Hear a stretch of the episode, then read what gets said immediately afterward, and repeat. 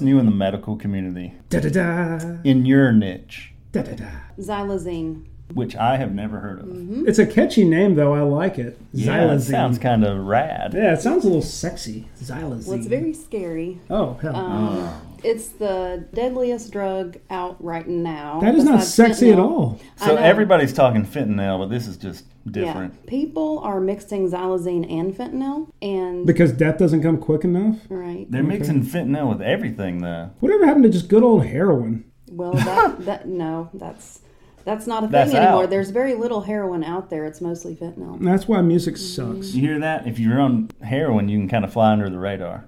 No, But- no, no, not if you have a Oh, drug no. test. It still, it still comes They still up. test for that's, it. That's where they get you, Robert. That's where they get you. Mm-hmm. So xylazine is a tranquilizer. And the thing is, so if you're on heroin or fentanyl, there's something called Narcan that you can reverse the effects. So I know if where you have an is go- overdose, mm. oh what? I was interrupting you. Yeah. I know where this is going. Narcan is not effective on xylazine No, overdoses. It's not. So there's people dying, and the xylazine is in 48 out of the 50 states right now. So, uh, Sorry, Hawaii and Alaska. No one's going to make the trip. yeah, They need a chemist in those places to get it going. They need people in those places. Well, I guess they have enough in Hawaii, but Yeah. it's way out there. How does it distribute? Just like everything else? it's coming from, from what I'm gathering, from China, and it's killing people. So I it's mean, straight up illegal. It is. Okay, so there's no okay, so there's no medical benefit that we. It's not the fact it's being Well, it's a. It was used on animals, is what it was used on, and then um, Can you get some so I can put it under Alex's house? Is it?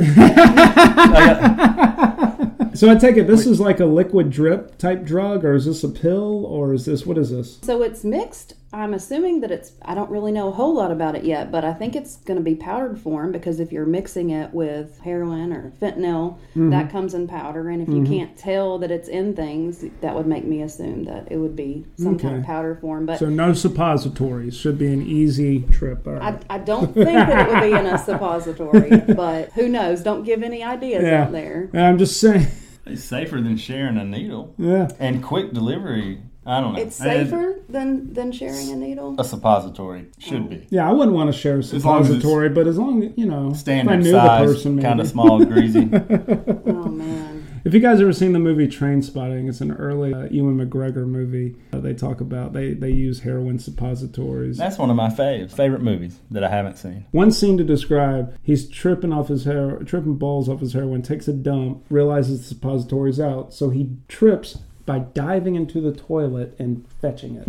And this is your Obi Wan Kenobi. That's literally the role that put him on the map. Obi Wan hmm. Kenobi swam in a dirty toilet for a heroin suppository in an independent film. Well, if it was xylazine, he would have died. Yeah, too trank to swim. He'd probably drown. You were saying? I don't even know. it's easy to get off subject here. But I think it is really people are going to start hearing about it more and more because I It's definitely got a, a uh, catchier name than fentanyl, like xylazine. I like that zine part. They'll come up with a slang for it, though. Or Well, it probably already is one. probably xine. The Drug Enforcement Administration they're thinking about coming out with test kits just so that people can test things for it. Well, we know how well the government reacts. specifically reacts. illicit substances, but There's one thing the government knows what to do is to fight the war on drugs. Good job, government. Keep it up.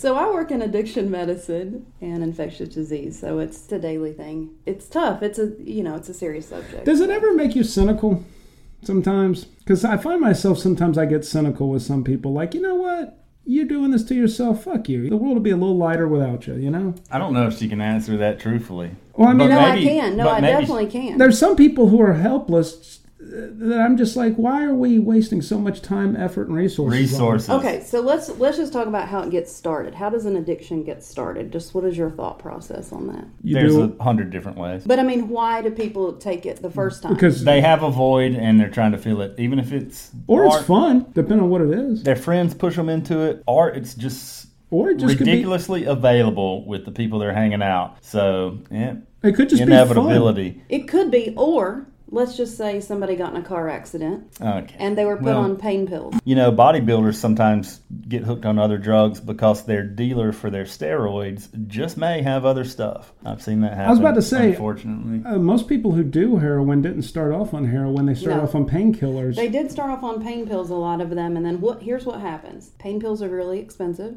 A 30 milligram roxicodone goes for about thirty dollars. That's one pill, and so they can't afford to keep it up. So here's what we did: pain pills were given out like candy by some of these doctors, and that's what like free the- free samples and stuff. not free free samples, but they wanted to treat A script pain. for 200. yeah, Gotcha. Yeah, script for 200 pain pills. And then all of a sudden, we decided, oh, this isn't a good thing. People are getting hooked on it. And so then we cut them off. Well, then where do they go? So they go to the streets. Yeah. And then on the streets, unfortunately, there's something called pressed pills. And pressed pills look just like a regular Percocet, Roxicodone, but they have fentanyl in them. Yeah, that's and what that's killed what's Prince. killing people. That's what killed Prince. To add on to the fentanyl, now there's xylazine. What I have noticed in addiction is a lot of people are treating anxiety, depression. Um, a lot of people have been ab- abused as children. There's something called an ACE questionnaire, and it's adverse childhood experiences. If you look at that, the higher the score, the greater the chances of you overdosing or having chronic health conditions related to what's happened to you in your childhood. There's a lot of different reasons that people start using drugs, and so it's not like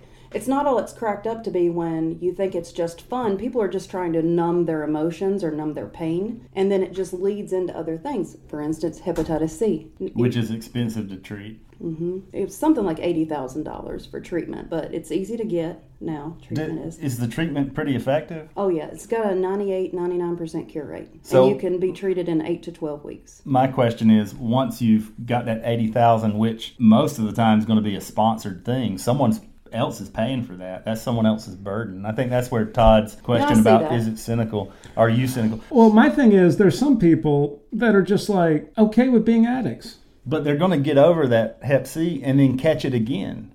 No? I mean, the, the idea is whoever's treating the hepatitis C is educating them on harm reduction so that they don't get it. I, I just I, I feel there's people take advantage of true compassion.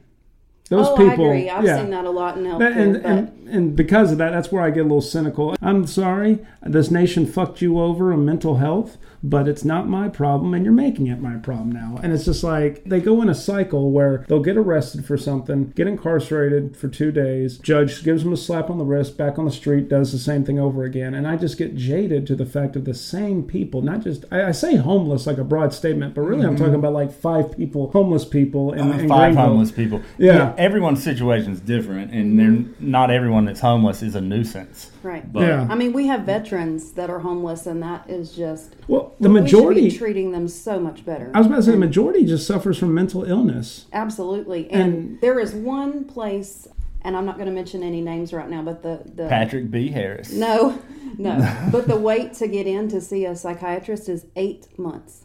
Goodness. Can you imagine what all could happen in eight months? It's crazy. And people are, they're self medicating with whatever substance, be it alcohol, be it heroin, cocaine, whatever. They're self medicating themselves because they can't get treatment elsewhere. I don't know. It's too serious of a Well, subject. I mean, it's just, It really is. When I worked at the resident clinic, which Mm-hmm. this is where mm, there's a lot of homeless patients Mm-hmm. there, but it's just people that have hospital sponsorship, meaning they don't have to pay a bill. I was in orthopedics. I don't know the other specialties that come through that same clinic, but three days a week we were there, and I didn't mind working with those people. I kind of like working with those people. They could generally, if you showed compassion, they would show it back. You know, if you show them love, they would show it back. You could mm-hmm. sense that they were grateful. But those five people Todd's talking about is maybe something different. well, it's just one of them got into a physical altercation with one of my other managers at the time. That's And- pretty rough. And this is how I know the, the, about this cycle. Among the cops, it's kind of like, oh, yeah, that's so and so. Yeah, he's a little bit of a fighter. And I'm like, it's going to happen. It's like, he'll probably be in, locked up for about two days, slap on the wrist out on the street until we get another call that he fought someone again. And, you know, and this guy's just got the piss poor attitude of the world. Every, uh, you know, everyone's out to get him. It's everyone else's fault. some. And it's, oh, okay, it's my fault you're an asshole. Gotcha. Yeah, fuck that guy. It's tough too because I don't know if the general public knows this, but it costs a certain amount of money per day to have somebody in jail. Yeah. So that's hard too. I mean, it's just like these people are nothing but leeches on society. And when I say these people, I'm talking about those that are actually leeches on society. I mean, there are people out there that are definitely going to abuse the system. And at the end of the day, you just want to do what's right and treat people with respect and love. And If you really want to help the homeless, give them an opportunity, not money. Some people, never money. Sometimes food, never money. not necessarily homeless people, but in general, some people you can't help. And some you can. Mm-hmm. And if I ever get homeless and have the ability to like walk or do anything, I'm going to scrape up the money for a bus ticket and head to probably San Antonio. I wouldn't do good with cold weather. So I can't be homeless here. I got to go somewhere warm. Definitely. I'd go to San Francisco and be treated like a king. I'm going to take a shit on your lawn. That's right. You paid over a million dollars for this lawn to be in the city limits of San Francisco, and I can defecate on it, and you can't do shit about it. That's actually a thing. They st- There's probably, I guarantee you, someone is scheming on a, a plan to give every homeless person X amount of money. Uh, Utah, they tried, and this is actually makes economical sense. Going back to what you were talking about of the cost of just processing these people in an endless cycle, they gave them a free apartment. I, want to say it was Salt Lake City. There's some city in Utah that tried Now, this. are there any? Okay, so I feel like if you're going to give somebody something like that, there needs to be, you know, drug testing, and they need to have some responsibilities. It can't just be here's your free house. Now you do whatever you want to in there. If somebody's paying for your house, it needs to be structured. yeah, it You should need- be. and like teach them skills, teach them trades. Oh, well, the majority of people say they have trouble getting a job or an opportunity because they have no permanent residence. This gives them a permanent residence, and it's an apartment. I'm not sure if it's lavish or not. I doubt it. Government paid. It's going to be like the bare minimum, I'm sure, but a lot more than nothing. What sold the plan was the economics of it. It mm-hmm. just saves the taxpayers so much more money in the long run. Mm-hmm. How bad does homelessness have to get in America where giving a free apartment, ceasing them being homeless, is the economical answer? Think about that. Think how much property costs now, and you're just giving certain people here's a free apartment. Meanwhile, some people in Greenville are paying like sixteen hundred dollars for a two bedroom. If not one bedroom. I, I think people are overextending their finances more than ever now. Credit Oh, card yeah. debt's at an all-time high. The average car payment is over seven hundred dollars a month, which I've always liked peace of mind, and that's something that doesn't necessarily come with money. Although if you use money wisely, you can obtain it, like actually having a modest place to live and it actually being yours. Not having a car payment every month or I've having never a had a car payment. Yeah, it's just like little things like that can give you peace of mind. Having a savings for a rainy day, or God forbid, life happens and you have a, something you have to unexpectedly take care of. But I did drive some clunkers. You couldn't go on a date in these cars that I owned. Well, I just had them anyway. One seaters, gotcha. Unicycle with two doors.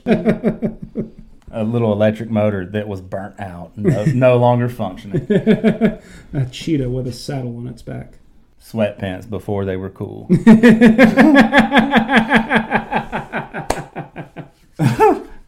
What's making a fashion comeback now? I don't know. Windbreakers. Check someone else's podcast. Our trust Todd's answer. Windbreakers. Just you wait and see. Bell bottoms. No, windbreakers. Wind never stood a chance.